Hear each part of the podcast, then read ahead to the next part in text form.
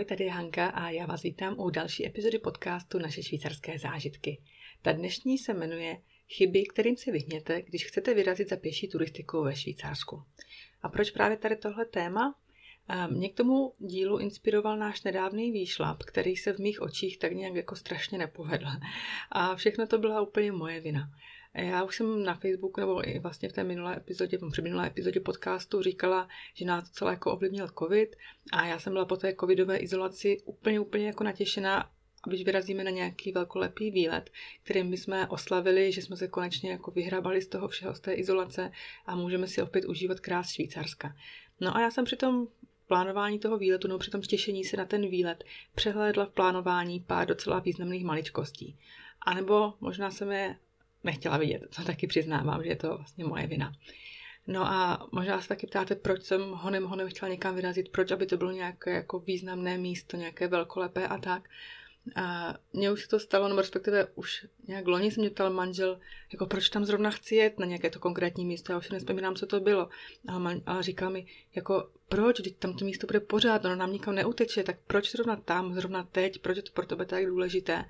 No a právě to bylo i teďka při tom výletu, že jsem si vybrala uh, Les Avanches, vlastně místo nad Montro, kde kvetou narcisy a je to taková ta rarita, která je jenom jednou za rok, jenom v určitý čas, kdy tam rozkvétají miliony bílých narcisů a já jsem věděla, že už jsem to tolik let propásla, že letos jsem to určitě chtěla vidět a prostě kdy jindy než teď, kdy jsme se vyhrabali tady z těch uh, covidových záležitostí.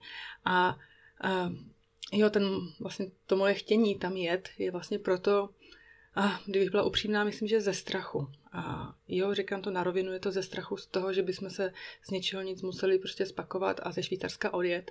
A já bych tyhle ty krásné věci nestihla vidět. Já vím, že to, to racionální může říkat člověku v duchu, když přece jako se, se může kdykoliv vrátit na dovolenou, že jo, a tak. Ale prostě já bych, nevím, jaký ten čas tady máme určený v tom Švýcarsku, to je těžko říct. Já samozřejmě bych chtěla, aby jsme tady zůstali co nejdíl. Vždycky říkám hlavně kvůli dětem, aby využili maximum tady z toho švýcarského školního systému, kde se můžou učit spoustu jazyků, můžou se okamžitě potom dostat do praxe, když přejdou vlastně na střední školu. Takže z tohoto důvodu bych tady fakt chtěla vydržet co nejdíl, ale zároveň mi někde pořád v hlavě bliká to, že se může stát cokoliv a my se budeme muset vrátit zpátky do Česka a já tyto krásná místa vlastně už nikdy nebudu moc navštívit a nebudu moc je vidět, takže možná proto všechno chci vidět hned, hned a prostě teď je ta ideální možnost. Takže to možná k tomu úvodu. No a jak jsem říkala, přehlédla jsem při tom plánování spoustu věcí, a já bych vám v této epizodě chtěla říct, co byste vy neměli přehlédnout, když se budete chystat na nějaký výlet, na nějakou pěší turistiku.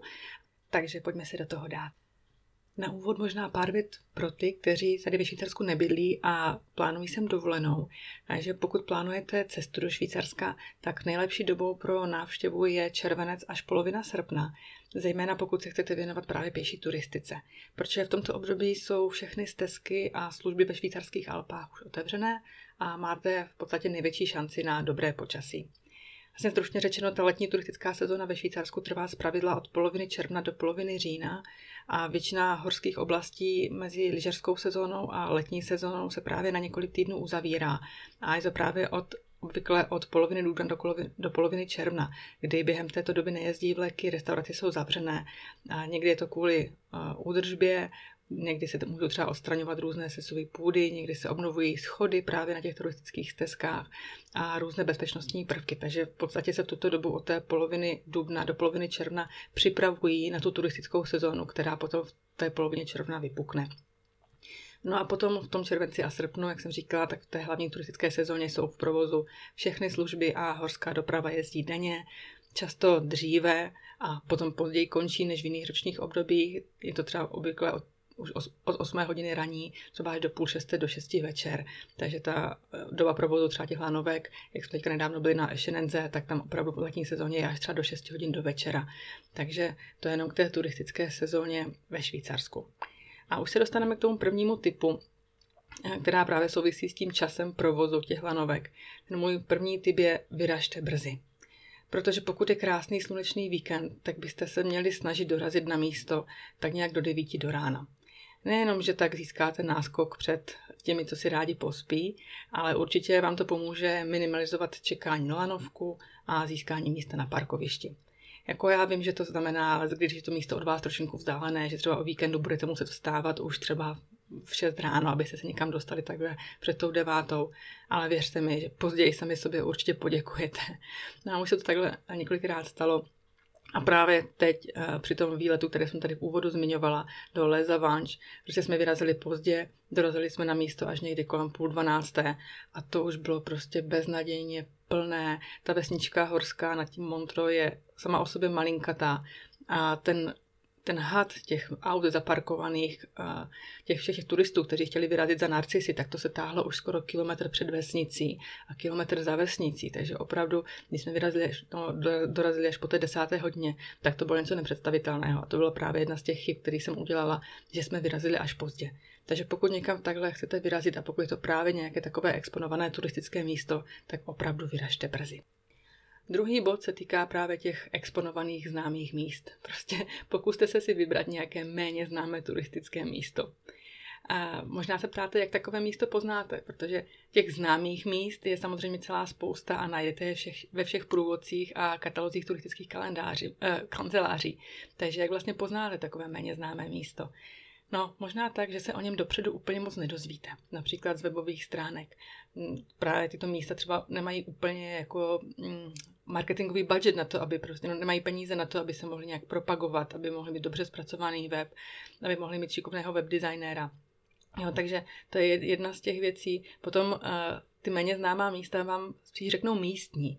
Já už jsem taky říkala minule, že mě se třeba uh, daří získávat typy na ty místa tady od místních lidí, kteří mi řeknou, jo, tady tahle stezka v Ementálu je hezká, sem určitě vyražte, nebo tohle to jezero je hezké, tady ta vyhlídka je hezká. Takže spíš jsou to takové ty uh, skryté klenoty od těch místních lidí, kam někdy možná se třeba stane, že nevede úplně časté spojení veřejnou dopravou. Možná tam třeba jezdí nějaký autobus nebo postauto jednou, dvakrát denně. Ale to je prostě to znamení, že to místo zase tolik turistů nevyhledává. Takže pokud máte nějakého takového známého, který vám takhle může poradit, jenom dobře, nebo sami dobře víte, že my rádi právě jezdíme na takovéto místa, takže určitě spoustu inspirace takovýmto méně známým místům najdete i u mě na blogu, tak si určitě mrkněte, já myslím, že tam takových míst mám spousty. Dalším mým typem je to, abyste na svůj výlet vyrazili v sobotu, místo v neděli nebo ve svátek a o prázdninách. A opět se vrátím k tomu našemu proklínanému výletu. My jsme vyrazili uh, o víkendu, kdy byl uh, Pfingsten, což je vlastně svatodušní svátky. A Pfingsten spolu s Velikonocemi a Auffahrt Wochenende tady patří k nejexponovanějším turistickým uh, vlastně highlightům, nebo jsou vlastně i považovány jako začátek té turistické sezony. A všichni, všichni lidi vyráží ven, když je krásné počasí. Takže to byla to moje chyba. Takže pokud opravdu můžete, tak vyrazte v sobotu. A v sobotu i proto, že vlastně když jsou v neděli ve Švýcarsku obchody zavřené, tak většina lidí má ještě jako tendenci v sobotu dělat velké nákupy a dohánět to, co v týdnu nestihli. Ale právě tu neděli si nechává na nějaké ty výlety s rodinou. Takže v sobotu je na většině míst mnohem větší klid než normálně v tu neděli nebo v nějaký svátek. Takže běžte v sobotu. My skoro vždycky chodíme na, na, na tury témě v sobotu, když vlastně nemají zrovna teda děti hokej nebo fotbal nebo nějakou jinou aktivitu.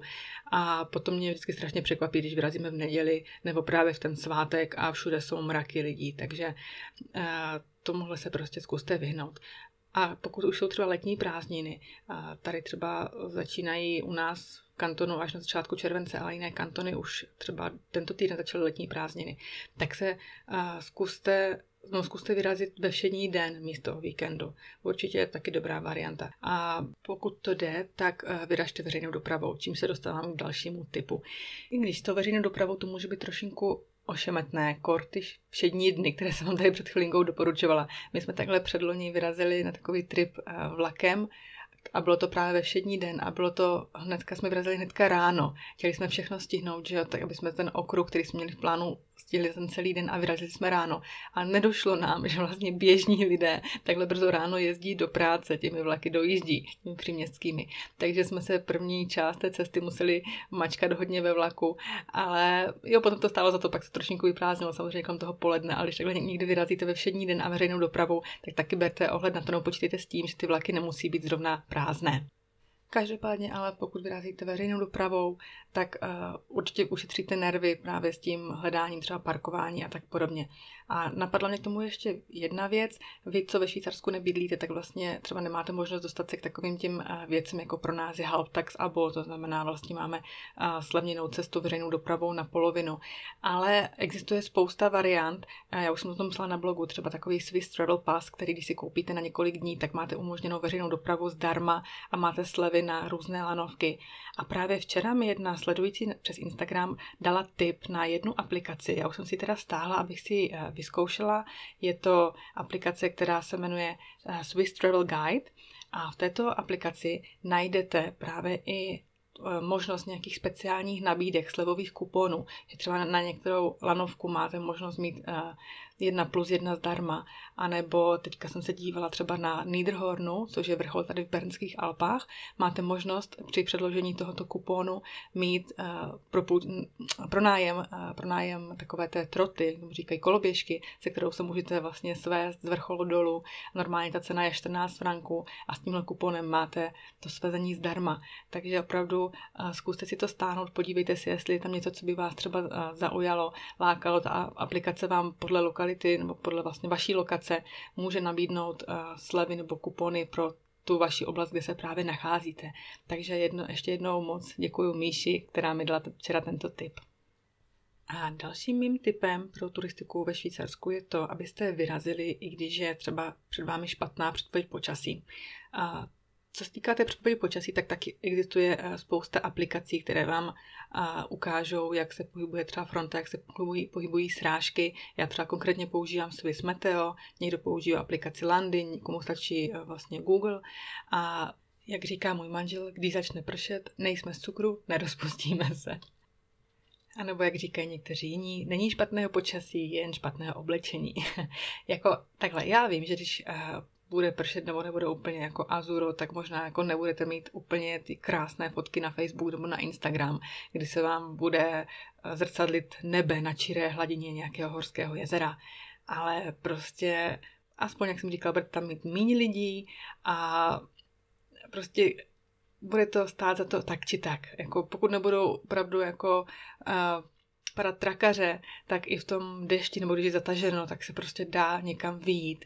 A Určitě, než vyrazíte, tak ještě doporučuji, kromě těch aplikací na srážky, tak doporučuji zkouknout webkamery, jak to na daném místě vypadá. Protože nám už se třeba kolikrát stalo, že předpověď říkala něco a realita byla úplně jiná, protože třeba v nějakých nadmorských výškách vlastně se ty mraky můžou už jako rozpouštět.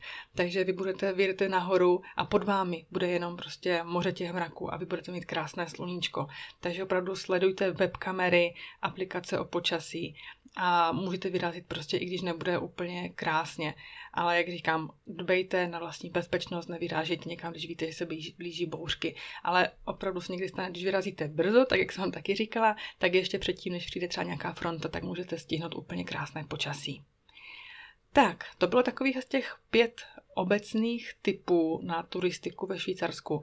Já bych se ještě ráda dostala k tomu, jak vlastně na turistiku s dětmi. Já už jsem to na blogu psala, takže toto bude spíš takové stručné opáčko pro ty, co ten článek nečetli. A vy víte, že vlastně drtivou většinu těch výšlapů děláme s našimi dětmi.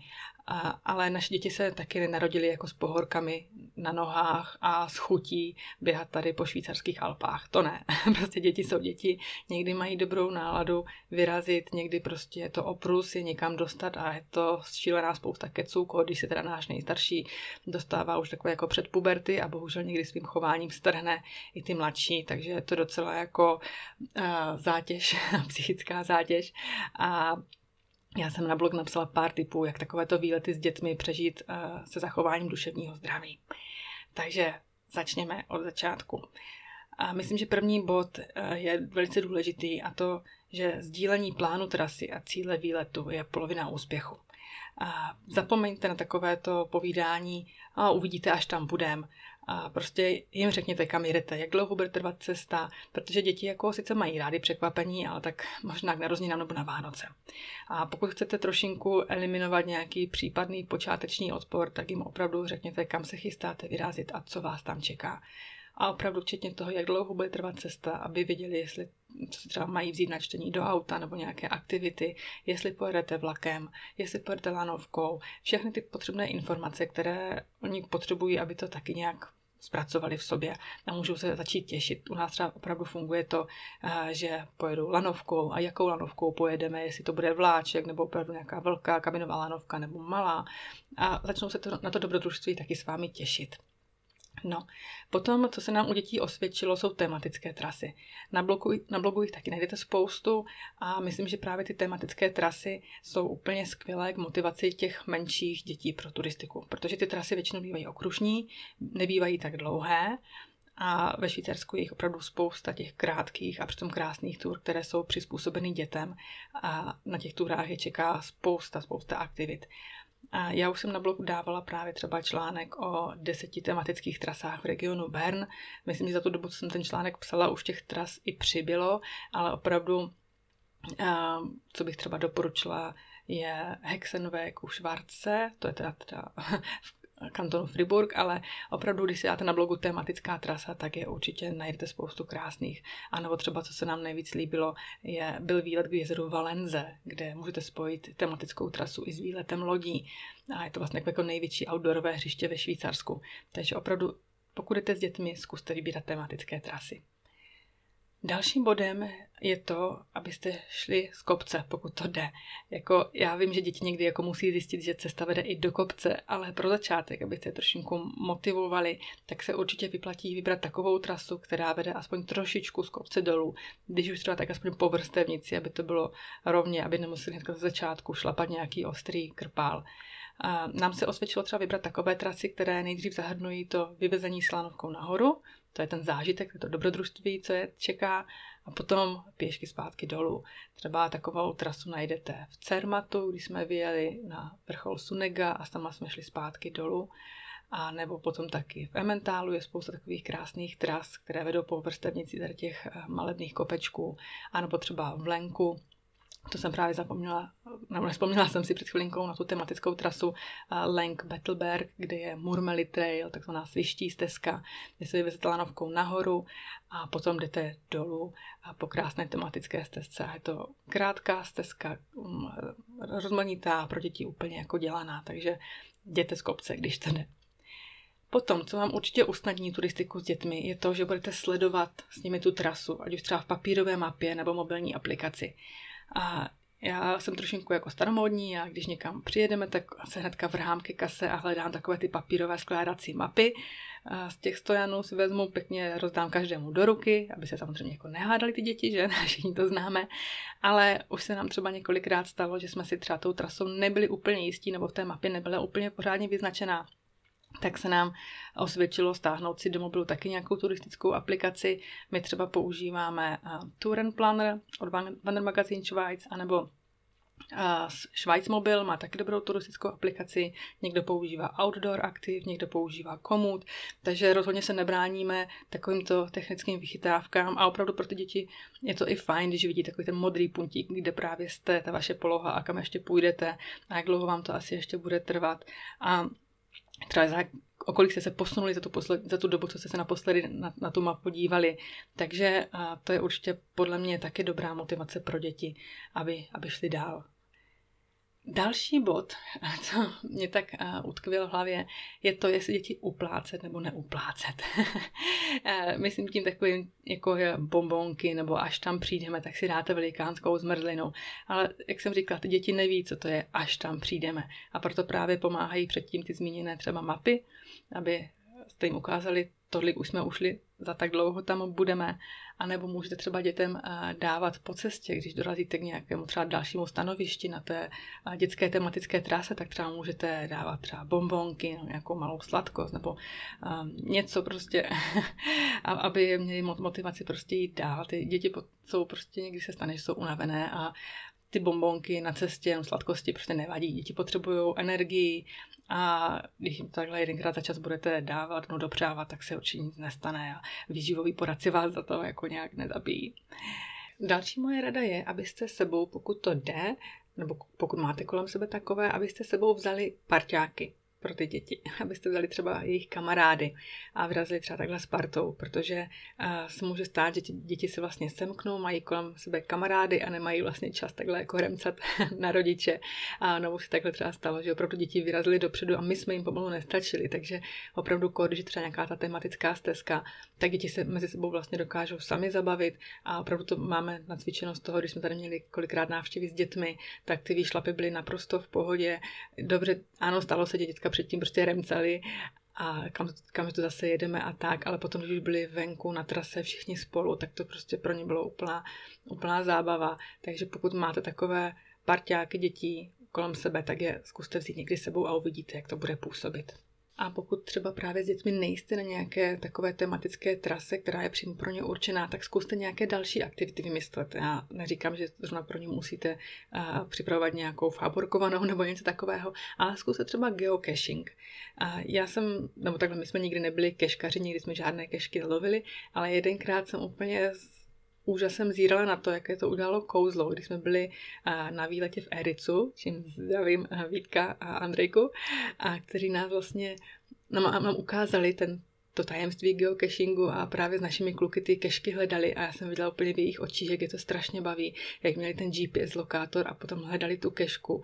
A pak a sami na dalším výletě jsme to zkusili my a od té doby máme vždycky baťušku nějakou drobnost, právě kdyby třeba došlo k nejhoršímu, když si takhle řeknu, ale prostě kdyby ta děti ta trasa nebavila, tak víme, že můžeme vytáhnout telefon, zapnout aplikaci a pokusit se najít nějakou kešku, kde děti můžou něco najít a my tam zase pro změnu můžeme něco dát, takže to je pro nás taková taková záchrana nebo takový sichr, že vždycky máme v baťušku právě tu nějakou drobnost třeba na kešku. Ale určitě znáte vaše děti, vy víte, co třeba jim máte na cestu vzít, co je povzbudí, co je motivuje, jaká aktivita třeba je pro ně dobrá, když třeba zrovna právě nejste na té tematické trase. Takže zkuste zapojit fantazii, já myslím, že určitě na něco přijdete. Další věcí, co mě ještě napadá, tak určitě děti ocení, pokud budou mít po ruce klacek. Ať už je to turistická hůlka, kterou máte ve vaší výbavě, anebo opravdu klacek, který najdou po cestě. Klacek je prostě vděčný. Z klacku se dá poskládat čipka, klackem se dá rýt do země, klackem se dá jí bouchat sourozenci. ne, to si dělám srandu, ale opravdu eh, i takový blbý klacek prostě dokáže uh, udělat zázraky, když jste s dětma někdy venku. Pak ještě jeden tip pro rodiče pubertálních nebo předpubertálních dětí nemluvte s nimi nebo nemluvte na ně, když mluvit nechtějí. Sama to znám z vlastní zkušenosti, když prostě někde napučí pusu, když takhle řeknu, nasadí takový ten truc výraz. A vy nechcete, abyste takhle tvářili, protože vám mm, kazí fotky, ne, to si dělám zrandu, ale prostě jako je vám líto, když vidíte, že jsou takhle jako třeba zamračení nebo, um, nebo něco se jim stalo a trucují, ale nepo, ne, neskoušejte tady to jejich, tu jejich náladu prostě zbourat za každou cenu. Vy sami víte, že někdy i dospělí prostě nemají náladu mluvit, uzavřete se sami do sebe, prostě jste rádi, že jdete, nebo prostě jenom nemáte náladu. A ty děti tak nikdy nemusí mít náladu. Ať už to z toho, že prostě na ten vandr třeba nechtěli, anebo se jim při tom vandru něco stalo, nebo se nevím, pohádali s tím svým sourozencem nebo kamarádem, ale nechte je, nechte je být chvilku. Oni buď se z toho vychodí, nebo prostě najdou nějaký další bod, nebo prostě další situaci, která to jejich chování nebo tu náladu může úplně změnit. Takže je nechte v klidu. Oni se z toho dostanou. Tak a ještě mě napadá poslední bod na závěr. Zkuste přizpůsobit svou rychlost, očekávání a trasu vašim dětem. A prostě snažte se na děti netlačit, aby přizpůsobili tempo tomu vašemu, i když, jako já vím, někdy musíte, když, jak už jsem mluvila o tom, že se může měnit počasí, třeba blíží se bouřka, tak opravdu někam chcete rychle dojít. Ale prostě, eh, když to jde, tak se přizpůsobit jejich, jejich tempu. Když třeba mají potřebu nutně teďka právě třeba tím nalezeným klacíkem rýt do země nebo, nebo obdivovat nějaké zvířátko nebo natrhat si kytičky, tak je nechte. To jsou ty jejich zážitky, které tvoří prostě ten výlet a možná budou radši vzpomínat na to, že někde prostě tloukli tím klackem, než že museli někde někam spěchat nebo jít rychle, že si nestihli nic užít. A pokud třeba máte mladší děti, které víte, že opravdu toho tolik neujdou nebo víte, že potom budete muset třeba rychleji popojit, třeba abyste stihli lanovku, tak mějte třeba pro případ nouze připravené nějaké nosítko. Pro ty nejmenší třeba nám se osvědčila ta manduka, nebo i pro ty větší, protože v podstatě manduku jsem měla při ruce a myslím, že až do tří let naší malé, ale určitě je skladná, vždycky ji dáte do batohu sebou. A, takže to bylo zhruba takových asi 10 bodů, 10 bodů, a jak přizpůsobit turistiku dětem, nebo jak zvládnout turistiku s dětmi bez újmy na duševním zdraví. No a ještě na úplný závěr, co mě napadlo, chtěla jsem se s vámi podělit o jednu takovou, neříkám, že historku, ale i to, jak už jsem mluvila o těch známých a exponovaných místech, tak třeba ne všem se musí líbit, že na taková místa chodíte. Mně asi před 14 dny přišel mail z turistické kanceláře od Jura Parku Argau, kde mi děkují, že jsem teda na blogu zmínila tu jejich Chrysivek, což je turistická trasa mezi ovocnými sady, kde vlastně kvetou v určitou dobu tisíce stromů třešní a je takové to opravdu to Instagram perfect place. jo. A, a jako prostě na jednu stranu, že jsou rádi, ale na druhou stranu a jim to bohužel taková návštěvnost škodí. Jako někdy já chápu, že to může vyznít jako ve stylu otevřel si hospodu a pak se divil, že mu tam chodili lidi. ne, ale opravdu já na druhou stranu to chápu, protože ten jejich dopis, co mi poslali, tak byl opravdu o tom, že bohužel se stává, že jak je to místo strašně exponované, tak ti turisté se nechovají tak, jak by měli. To znamená třeba jdou mezi ty stromy, lámou větve, odhazují odpadky a opravdu potom to místo je předspané místně, třeba nemají kde zaparkovat a tak. Takže opravdu bych možná na vás chtěla apelovat, když budete na takovém tom známém místě, tak mm, zkuste využít ty pravidla, které jsem vám říkala. Zkuste třeba tam jít tu dobu, kdy tam skoro nikdo není, nebo není úplně to úžasné, krásné počasí. A hlavně chovejte se tak, aby to tomu místu neublížilo protože opravdu byla by škoda, kdyby ty místa, potom ty lidi, no ty turistické trasy se třeba museli zavřít jenom kvůli tomu, že někdo se tam prostě nevhodně choval nebo se tam něco stalo, co opravdu krásu toho místa zničilo. Takže to je jen takový můj apel na závěr, ale já věřím tomu, že jste rozumní, že prostě více, jak se v takových místech máte chovat a budete se snažit, aby jste si to vy všichni i ti ostatní, co tam půjdou po vás, po tomto místo maximálně užili. Tak jo, já vám díky, že jste poslouchali epizodu a přeju moc krásné prázdniny a spoustu krásných výletů. Ahoj! thank you